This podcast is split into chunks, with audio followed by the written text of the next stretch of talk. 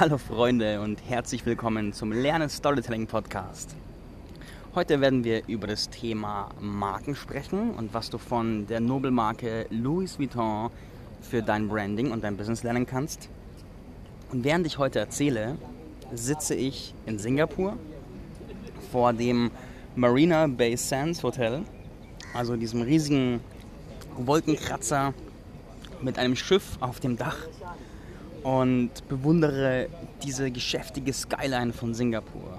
Also Singapur ist eines der Finanzzentren von Südostasien, ist eine saumoderner, ein saumoderner Stadtstaat mit sehr vielen Hochhäusern, einer sehr, wie soll ich sagen, komprimierten Skyline und sehr viel Moderne, sehr viel Technologie und sehr viel Geld, das man hier an jeder Ecke sehen kann. Und ich habe mir heute wieder mal einen Schritt aus meiner Komfortzone gegönnt. Und zwar war ich im Marina Bay Kaufhaus. Das ist ein riesiges, also für meine Verhältnisse riesiges, riesiges Kaufhaus. Ich meine, ich bin ein Junge aus dem Dorf, für mich ist vieles riesig. Und dann habe ich diese Edelläden gesehen.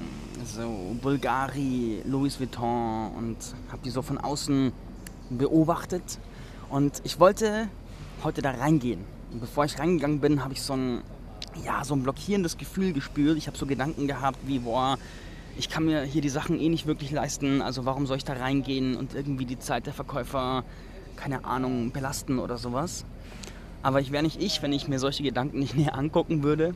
Ich habe dann festgestellt, dass diese Gedankenmuster völliger Blödsinn sind und dass ich mich einfach nur nicht zugehörig fühle zu den Menschen, die diese Marken ansprechen und habe dann diese kleine Angst da reinzugehen und da irgendwie, was weiß ich, so der Gedanke war, ich werde bestimmt rausgeworfen, weil ich hier barfuß und mit T-Shirt und kurzer Hose reinlaufe oder sowas.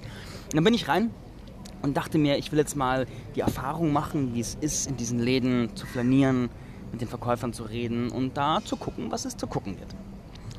Dann bin ich also reingegangen in diesen Louis Vuitton Store und dann ging die Erfahrung, also dann ging die Geschichte, die ich dort erlebt habe, schon los. Denn die ersten Meter dieses Ladens, das war so ein dreistöckiger, ein, ein dreistöckiges Ladenabteil, also wirklich sehr, sehr groß. Ich habe keine Ahnung, ich will gar nicht wissen, was das Miete kostet jeden Monat. Und es beginnt mit einer Art Kunstausstellung. In diesem Fall ging es um das Thema Reisen und das hat sich auf Heißluftballone bezogen. Es waren auf den Decken waren so Heißluftballone gehängt mit so schönen verschnörkelten Kisten unten dran als Tragekörbe. An der Wand waren sehr auffällige, bunte, ja, Zeichnungen, Kunstwerke. Also die Wände waren wirklich Kunstwerke, Kunstwerk für Kunstwerk. Alles sehr, sehr, sehr, sehr besonders, sehr auffällig, sehr bunt, sehr speziell und doch hat alles irgendwie zusammengepasst. Und während ich so vor mich hingehe, werde ich geradezu eingelullt von einer beruhigenden Musik. Und es ist ruhig dort, es sind wenig Menschen dort. Das Kaufhaus wimmelt vor Menschen, das ist eine sehr unruhige Energie, sehr geschäftig, sehr busy. Aber ich komme in diesen Louis Vuitton-Raten rein und es wird ruhig. Die Musik beruhigt mich.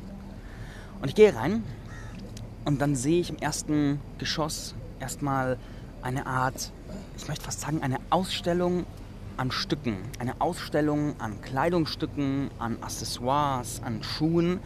Allesamt haben gemeinsam, dass sie besonders sind, sie sind speziell, sie sind schick designt, sie sind auffällig. Und jedes Ausstellungsstück, das ist noch besonders, hat sehr viel Platz, um zu wirken. Das heißt, um jedes Ausstellungsstück ist richtig freier Platz. Nicht so wie jetzt im Kick zum Beispiel, wo alles aufeinander gestapelt ist, um jeden Meter zu nutzen. Nein, hier hat jedes Stück wirklich einen Raum, den es einnehmen kann. Und die Dinger sind auch so designt, dass sie Raum einnehmen, dass sie Aufmerksamkeit einnehmen. Und das erschafft einen Eindruck bei mir von diese Stücke, wenn ich, wenn ich dieses Stück trage, dann trage ich etwas, was eine Botschaft hat, was einen Raum einnimmt, was, was bereit ist, sich zu zeigen, sich zu präsentieren und zu sagen, guck mal, ich bin etwas Besonderes und ich traue mich es nach außen zu tragen, dass ich außergewöhnlich mich bekleide, außergewöhnlich aussehe. Und dann gehe ich weiter, sehe so diese Markenverkäufer, die alle sehr schick angezogen und sehr, ja, bis von oben bis unten durchgeschnörkelt sind und sehe diese verschiedenen Kleidungsstücke. Und dann ein Stockwerk höher ist so ein, ein Bücherregal Und so als Orientierung, da sind so, da sind so Bücher über Style und über Design, über moderne Design drin. Ein Buch kostet zwischen, zwischen 60 und 500 äh, Dollar. Dann ist so ein sehr wild verschnörkeltes blaues Sofa da gestanden für irgendwie, ich weiß gar nicht, 20.000 Dollar oder sowas. Also wirklich salzige Preise.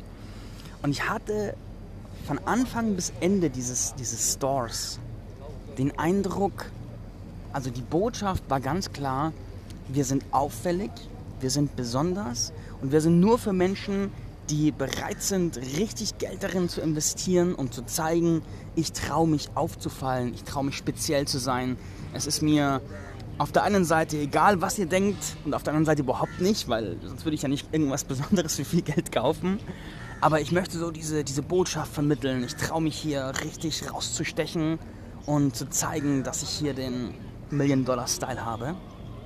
Und das ganze, der ganze Store hatte diese klare Botschaft. Wirklich in jedem Meter am Duft, am Aussehen, an den Mitarbeitern, an den Ausstellungsstücken, an den Dingen, die teilweise auf die Wand projiziert waren, hat man genau diese Botschaft gemerkt.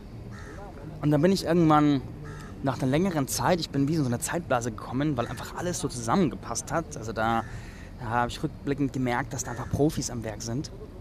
Kam ich wieder raus aus dem Laden und bin wie aus so einer Trance aufgewacht und plötzlich wieder alles laut, alles geschäftig, die ganzen Leute, die rumlaufen und plötzlich hatte ich so für einen kurzen Moment den Eindruck, wo da draußen herrscht so eine Beliebigkeit und da drinnen herrscht die Exklusivität. Also ich habe mich voll auf diese Markenerfahrung eingelassen, habe das voll und ganz auf mich wirken lassen und ja, habe gemerkt, diese Marke polarisiert auch, weil auf der einen Seite hat es in mir eine gewisse Abwehr hervorgerufen, nach dem Motto, boah, so schickimicki und viel zu teuer und schnöselig und wer braucht denn sowas? Und auf der anderen Seite hat es aber in mir auch eine subtile Bewunderung hervorgerufen, in Form von, ich kann mir diese Stücke leisten, ich bin bereit, sie zu tragen, ich bin bereit, damit aufzufallen und zu sagen, hey, guck mal, ich trage Louis Vuitton. Und damit, dass ich mich auf diese Erfahrung eingelassen hat, konnte diese Markenbotschaft, die in diesem Laden perfekt kommuniziert wird, seine volle Wirkung auf mich entfalten. Und es hat alles zusammengepasst. So, warum erzähle ich das? Jede Marke hat eine Botschaft oder mehrere Botschaften, für die es stehen möchte. Wenn wir uns die Großen angucken, also es macht total Sinn, sich da die Großen anzugucken, weil die stecken richtig Geld rein, damit genau das so passiert. Also diese Erfahrung, die ich da gemacht habe, weil ich mich darauf eingelassen habe, die ist ja kein Zufall, die ist ja von oben bis unten durchorchestriert. Und da sind Vollprofis am Werk, die sagen, genau so soll es sein, genau dieser Eindruck soll entstehen. Und Nike ist noch ein gutes Beispiel, wo mir gerade einfällt, äh, mit seinem Just Do It, der immer wieder diese aktiven Sportler zeigt und dazu aufruft, etwas zu tun, etwas zu erleben, wo ich auch eine sehr, sehr klare Markenbotschaft und Markenerfahrung habe. Ich meine, Apple ist, glaube ich, in jedem, in jedem Markenbuch, in jedem Markenpodcast mindestens dreimal erwähnt worden. Und jetzt ist die Frage, wie kannst du als kleinere Marke oder als Personenmarke dass, wo du kein Millionen-Dollar Markenprofi-Agentur-Budget hast, diese Erfahrung für dich nutzen. Und ich mag dir erzählen, wie ich es mache.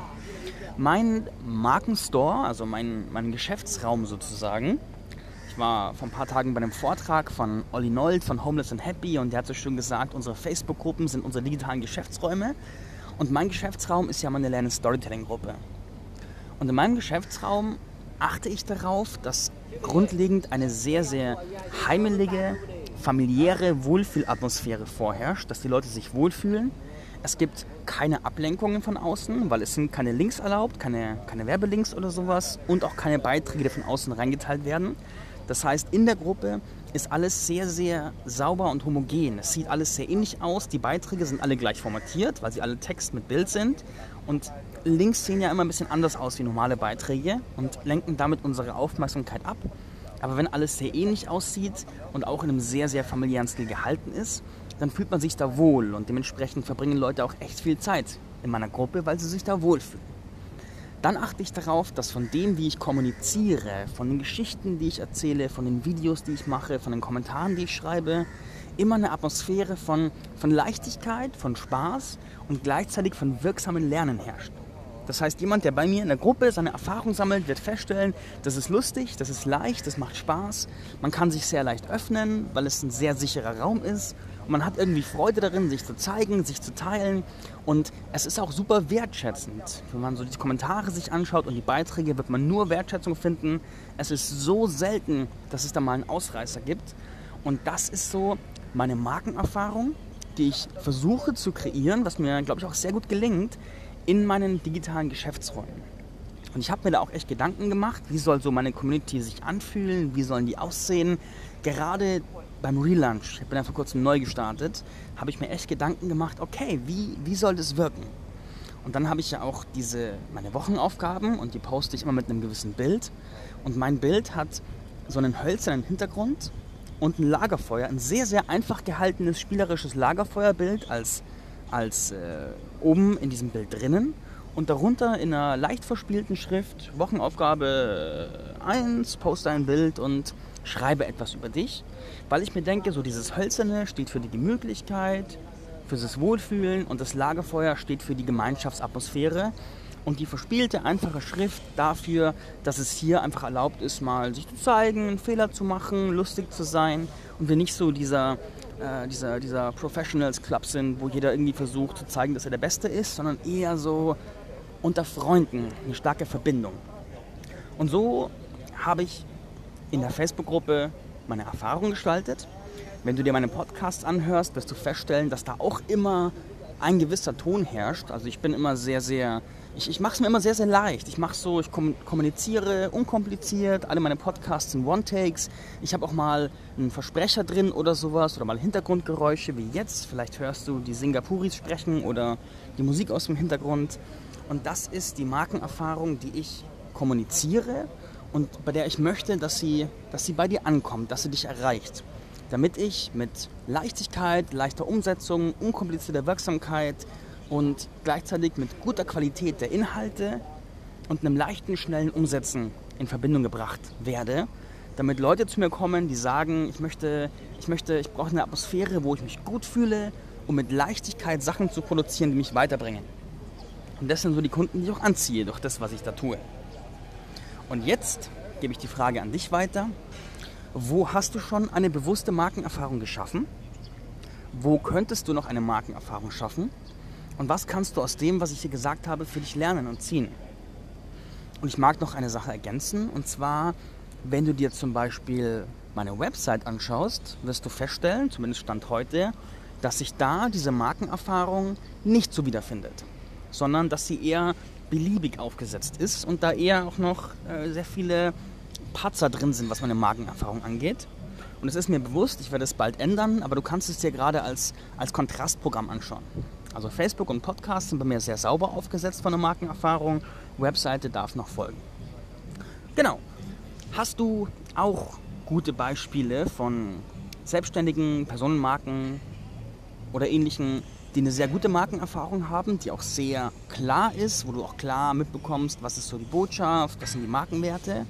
Wenn ja, erzähl mir doch davon und, und, und, zeig mir davon. Dann kann ich vielleicht mal so einen Post schreiben, wo ich so ein paar Markenerfahrungen zusammenfasse und sage, guck mal, die machen das ziemlich gut und dann kann jeder daraus lernen.